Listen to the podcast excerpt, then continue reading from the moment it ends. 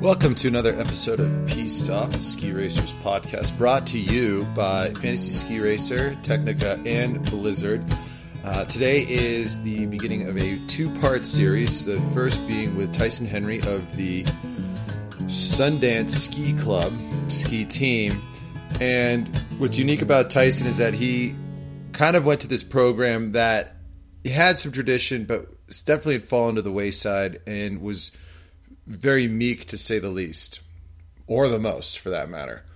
But in the last decade, he has really taken this thing and run with it. The second part, we'll talk about building an academy, but today is about being with a club. And Tyson Henrie, I think it, there is nobody else better to talk to right now about just how far passion can take you. Okay, we are here with Tyson Henrie. He's the program director of the Sundance Ski Club in Sundance, Utah. Where is it technically? Actually, is it Sundance? Provo, yeah. Provo, Provo, Utah. Yeah. Provo, so we, I, I, I specifically uh, asked Tyson to be here on the show, um, and that's another thing too is you're actually physically here, which that's, doesn't happen often. Uh, to talk about uh, developing a club. So whether or not you're a small club that's trying to kind of create a better community, a better environment, uh, build yourself up to become a better product for your community, to, for to let ski racing be uh, one of its definitive outlets. Um, Sun, uh, I, I, I've I've asked Tyson here specifically because Sundance is a program that wasn't too long ago kind of dropped off the map, and Tyson single-handedly, and I know that you don't like to hear about yourself this way, but was the driving force behind a program that went from what? How many years ago? Uh, so when I came on board ten years ago, I had about eight athletes, and now, like I said, up to 250 with a, a wait list to get on. A wait list. Yeah, Holy Moses! I actually got to go send some emails saying that we don't got room. well, Don't that's got no room. that's a tough that's a tough one. Yeah. Gosh, I can't even imagine what the other options would be at that point. Um, Right. I know that there's some bigger clubs in, in New England that have wait lists for that for their programs as well, but that's a little bit different story because they're, you're, you're talking about a region Yeah. of, of the U.S. and we're talking about a, a city, just one city. yeah. That's that's that's pretty impressive. I mean, aside from the fact that it's it sucks to turn away kids. Yeah, definitely. And so and so and when it started at eight, you were the only guy there, and that was what you said eight years ago, ten years ago, Ten years ago. ten years ago. And now, how many coaches do you have in the program now? Uh, we'll have 50 or so, 51 coaches this year. Wow. Yeah. So, can you talk about like what? Why did you want to take on this burden? I mean, it, it, I think there's uh, there's a lot of coaches out there that have this benevolent bone in them, and I think you know a lot of coaches at some on some level or another are uh, responding to that benevolent bone just by ski coaching, uh, because you know there- there's a, a fun fun joke. How do you make a million dollars in ski coaching? Start with a billion. There you go. But what? I, I, I, but still, to have the guts to take something like this, stick with it. I mean, it's pretty impressive. What? What? What? What? What? What, what turned this on? Oh, several factors. So I think uh, at, at 18 or 19, I was I was done racing. Um, wanted to pursue my education and and still stay in the industry, still stay in, in skiing. Uh, I actually turned into a bit of a park park rat that park rat there for a little bit, and uh, um, but still love ski racing and and didn't want to see my roots die. Uh, so a little history on the team. It had when I when I joined the team at ten years old. Um, it was part of Sundance Resort, I believe, back then, way back then. And then two years later, um, it they cut the program for whatever reason, and Snowbird ski team took over. Uh, so Steve Bounous wanted to keep that program alive because he had roots at Sundance as well. Um, so he didn't want to see it disappear, and uh, and took it on. So they provided coaching for a few years, basically while I, I was on the team. So I trained at both Sundance and Snowbird, as part of their program. Oh, so so instead of you just becoming a snowbird athlete, they snow snowbird actually brought coaches to Sundance. Yeah, yeah. They Wow. sent down Oh. Jeremy Jones was uh, was my coach. Um, Wow. Sent him down uh, four days a week and train down there, or you know we could go up to Snowbird as well to get additional training. Jeekers crow, that's amazing. And so, and so we were talking about this a little bit earlier, and it sounded like, in, in your endeavors of making this decision, Bounous really was kind of your mentor and kind of taking on this project. Yeah, exactly. Because, like I said, when I was done racing, I started coaching at Sundance when Sundance Resort took over again. Um, and Steve Bounous was really, and the whole snowbird program basically helped me figure out how to coach, number one, and then how to run a program after that. And they're, they're you know, there's still a huge, huge benefit for the team and help out a ton. So, what kind of like were you were you splitting time between Sundance and Snowbird, or like what kind of what kind of things early on were they tools or pieces were they giving you that allowed you to kind of find your way? Uh, really just phone calls and emails and some documents that they'd use to train their coaches. They'd just share those with me. Um, you know, and then I just had to kind of scrounge up what I could from USSA, which wasn't much at the time, and then other other clubs that would be willing to help out. So, what kind of what kind of like uh, for you early on, and it might be hard to dig back this far in your memory. Um, certainly, much harder for others. But what kind of staples, what kind of like wis- like pieces of wisdom that did you kind of absorb that really kind of helped your perspective in this pursuit? Um, man, I think one thing that really stuck out was to build. Uh, I don't know when it was. Maybe it was level 100, but to build skiers first, and then and then ski racers. Because at that at that time, that's all I cared about was skiing and free skiing and Yeah. and, and, and park and uh, and all that. So that's what I wanted to share with my athletes was that there's much more to skiing than just ski racing, um, especially at a junior level um, where they could go and, and get good at all this stuff, and it helps all of it out, all aspects of it. Oh, absolutely. I think anybody in their right mind is going to agree with you on that. Um, the idea of just pursuing one angle, just just skiing gates, is so far from the big picture of even just trying to have success with that. Yeah, especially in, in Utah where we have these amazing mountains to ski. Yeah, for sure. So then, what was like? So so, we're talk we're we're ten years ago. You've got eight kids, just you. You're shredding them out, and obviously, and now you're back a part of Sundance Resort, and mm-hmm. so you're employed by Sundance Resort for this. Correct. Yeah. Okay, probably not getting paid very much either. no comment. and then, and then, so what was what was kind of the turning point of when the program went from okay, we've got this little thing and it's getting kind of cool to all of a sudden, whoa, all right, now we need structure, now we need other coaches, now we're like this thing is starting to become what it is now. Like, what was what were kind of the some of the pivotal moments and what kind of things occurred to enable that? Yeah. So um, I don't I don't know the exact timeline or everything, but right around you know a hundred athletes or so would be like the turning point of really f- figuring out that this is something you know that that could be awesome. Yeah. and, and should be awesome. And uh, um, so th- that's where you know, I really started to dig in and take a lot more ownership with it and uh, and figure out how to make it better. Um, you know almost like a like my own business. Yep. and um, and and how you know every day asking myself what if if what I'm doing is is correct and will help with the long term success of this program and the athletes. And What's your oldest? What's your oldest age group now that you've got going there? Uh, let's see, oldest athlete right now is 18. Okay, so you do have a, a bit of a, you do have a FIS program now. Yeah, um, so that those athletes specifically are gonna start to pursue more big mountain. Okay. They're still gonna train gates with us because they see the benefit of it, um, but they're gonna compete in big mountain. Yeah, it looks similar. Something similar that we're kind of starting to ha- having to learn to embrace Yeah. even here, because Well, let's just face it. Uh, you know, we do have these.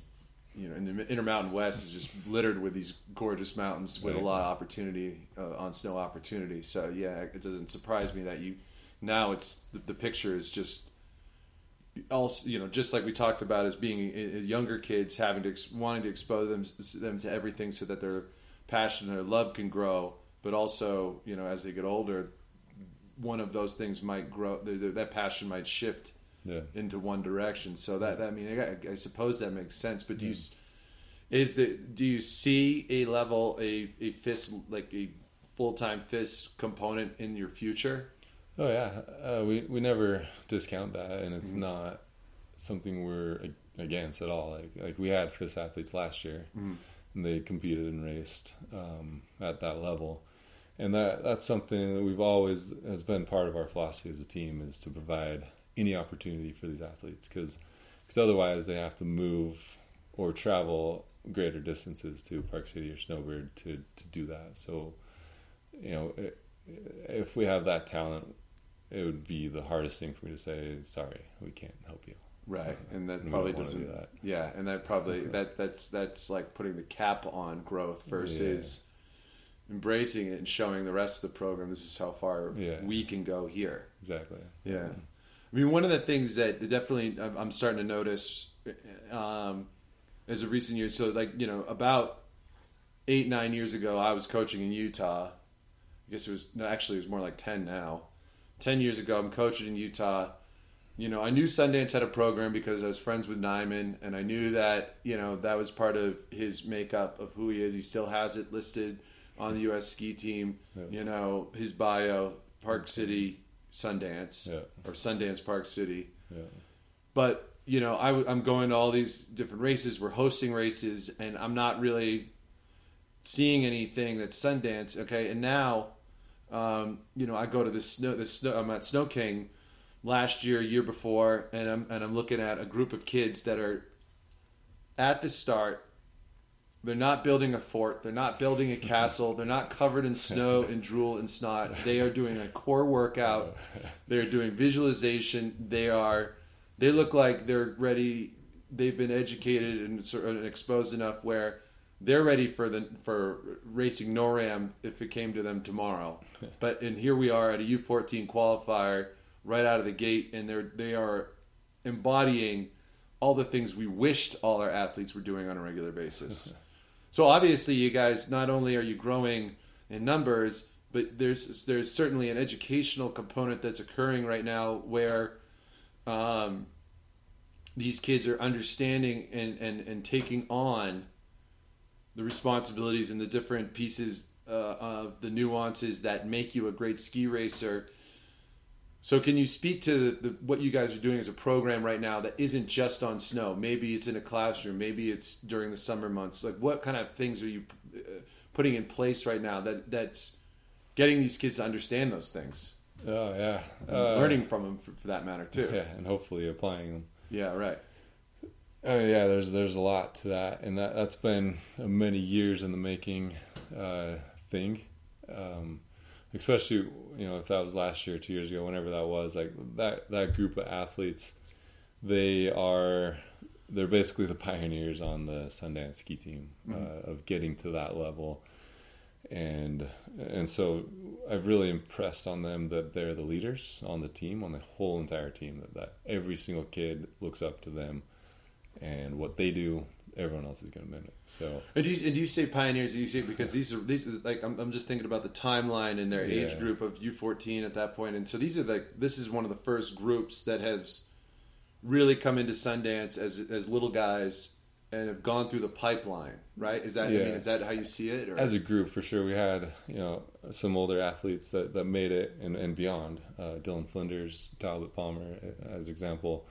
Um, you know, uh, but this is the first actual group that we've had, and they were led by those older athletes as well. And you know, again, just communicating to them that that they learned from those older athletes and pass it on. And it's like, you, you know, this is your responsibility, and and you know, because they'll listen to the coach so far, but the younger kids are going to pay attention way more to the older athletes. That's amazing. We just had this uh, continuing ed piece at the at the Sun Valley Ski Ed the other other week, and one of the first things, one of the things that I took away from it is kids are always going to listen to other kids. Yeah. They're very rarely are they going to really ab- absorb what you're as an adult telling them. Yeah, exactly.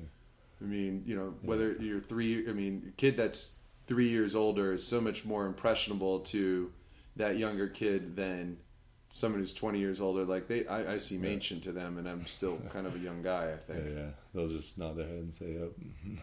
So, what kind of things are, are, are is happening right now? I mean, obviously, I think sports in general in this country, and how expectations have kind of evolved over the years. I mean, and now we also have this this kind of this this this metaled tiered system from the governing body of bronze program, silver program, gold program, whatever, which means, you know, we're challenged not only for to, for the survival of our club, but also and, and for the success of the club, but also from the governing body to create more than just this on snow component. So, like, are you guys like what's your on what's your dryland um, piece look like? What is do you have? I mean, you guys obviously, I would think you guys are providing some sort of summer camp programming. Yeah. Like, what what kind of stuff is is starting to occur now? Yeah, so we do offer a mostly year-round uh, dryland program for ages U12 and up or U10 and up, uh, and you know for the older athletes, U U12 it's available to them all year basically as a maintenance option um, throughout the season. Uh, so that's there. It- It's a lot of gym work, you know, typical athletic training, uh, a lot of outdoors trail running, what what we can go and do. Um, I, I do run a, a downhill bike team as well in the summer that a lot of athletes participate on. Right Um, on, uh, yes. so that keeps them involved and keeps them out of soccer. um, and yeah, so so we do that. We do summer camps as well, spring camp. Um, we've I've learned a lot from that and, and figuring out what works best. Actually, talking with with Will Brandenburg more about his philosophy on that has kind of gelled with what I believe as well. You know, avoiding gates and just hammering them out in November isn't so beneficial uh, for most of our athletes, um, and just just getting back into it. Um, otherwise, free skiing at Snowbird or something. Um, and then, but at the same, and, and so then I'm also thinking to myself about like, um, from a coaching standpoint, there's something you mentioned. I mean, you know, uh, to me earlier is is that now that you've got 250 something kids, 250 plus in this program with a waiting list, uh, what kind of where are you at staff wise? Again, I think maybe you mentioned it earlier. I don't remember. Yeah, so we'll have 51 coaches, um, all generally part time. Um, I'm really the only full time coach, and uh, you know they're all based from. Most of them are, are parent volunteer, um, or sorry, not volunteer, but parent coaches. Um, otherwise, you know, college students that are looking to, to learn and, and figure out how to coach and ski race at the same time. Where you get where are you getting these college guys from? Uh, so there's BYU and UVU, uh, Utah Valley University, uh, that are close by. So Oh, cool. And so, that, and and these are kids that just grew up ski racing that now want yeah, to. well, sorry, yeah. So just skiing. They, Yeah. Very few of our coaches actually have ski racing experience. No kidding. Yeah. So so so how do you get these get these this group of people to get on the same page as you and and, and buy into the direction things need to go in? Uh, you know, so we do we do the the classroom training, uh, and then we try to do a lot of on snow training. So we do the level 100 uh, in club option uh, that we basically make mandatory for all of our coaches, and then throughout the season we do a Monday uh, coach training on snow. Yeah. where we can you know we'll, we'll either have a specific focus to teach them or uh, just set a course and let them run it and coach each other. Wow.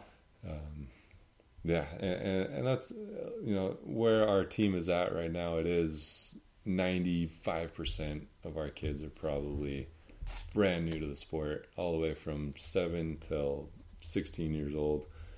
Uh, we have our, our Mavericks program, which is like a learn to race option for our younger kids, and then newly trying to build up the Soda League uh, for 12 to 18 year olds that are just getting into the sport and really have no other option in the USSA or US Ski and Snowboard Mm-hmm. pipeline. So giving them a fun recreational um, racing option. So, this is blowing my hair back right now. You've got 250 kids. You've got 51 coaches. You're the only one that's full time employed. This is this whole thing is literally homegrown, organic from the ground up, right in your right in Sundance, right in Yeah. Provo Valley, like or Utah much. Utah Valley, like Utah Valley, Happy Valley. Ha- unbel- this is this is this is mind bending because we there is this conception that you know all these programs, all these programs. Oh, we need a big name, we need a big coach, we need somebody, we need this person, we need a somebody, and yet you guys are putting literally putting kids on the map right now, and you did, and you're doing it all from home. Yeah, yeah, that's one way to put it. Yes. But- There's like no excuses at this point. Well, I mean that, that's you know we're we're we're, we're getting there, right? That, that's like I said, we we always want to provide all the opportunities for athletes we can, and uh, you know we we would love to have an athlete make it wherever it is, right? But our our core group, our core philosophy is still just teaching kids how to ski better, faster, right? Yeah. and uh, and that's where ninety nine percent of them are, are going to be, and that, that's awesome. That's great. That's what we want to focus on. Oh my gosh. Okay, hey, this, I'm gonna, I'm gonna, I'm gonna, um, I'm gonna, I'm gonna throw out a tagline here for you guys. You you can use it. You don't have to credit me with it. but I'm gonna say Sundance Ski Team, homegrown passion. Homegrown passion. I like it. Unbelievable. Tyson, thank you so much for uh, uh, being here with me. And then obviously you guys have a website, right? Uh, yeah, it's a bit. It, it'll eventually be SundanceSkiTeam.com, but right now it's got Sports Engine in there and everything. So, What's so so what is so where where is it at this at this moment? so it's Sundance. Let's see, I gotta remember. It's SundanceSkiTeam.SportsEngine without any e's. Okay. dot com. Okay. Yeah, And then and then is your email contact on that on there as yeah, well? yeah. Because I, I just imagine that somebody might hear this and go, I, I got to understand more of this. How what can I do at my little club in Southern Vermont or you know North Carolina or you know Eastern Washington or something like that? What what what can we be doing better? And because right now, I, I'm just totally impressed by the story even more. eh, That, that, that, that how how big of a picture you've you've you've created for this community that community that you that you represent it's pretty thank impressive Thanks. yeah hey Tyson Henrie program director of the Sundance ski team from zero to hero Sundance ski team homegrown passion everybody thanks again Tyson Yeah, yeah. Thanks, Taco. Thank you again for checking out Piste Off, the Ski Racers podcast brought to you by Fantasy Ski Racer, Tecnica, and Blizzard. Hope you enjoyed the uh, previous episode featuring Tyson Henrie learning a little bit about building a club environment. And as mentioned at the beginning of the episode, next episode, the fourth of the first part of season four, we will feature Dave Salate of Proctor Academy, who will discuss building an academy type environment program. Thank you again.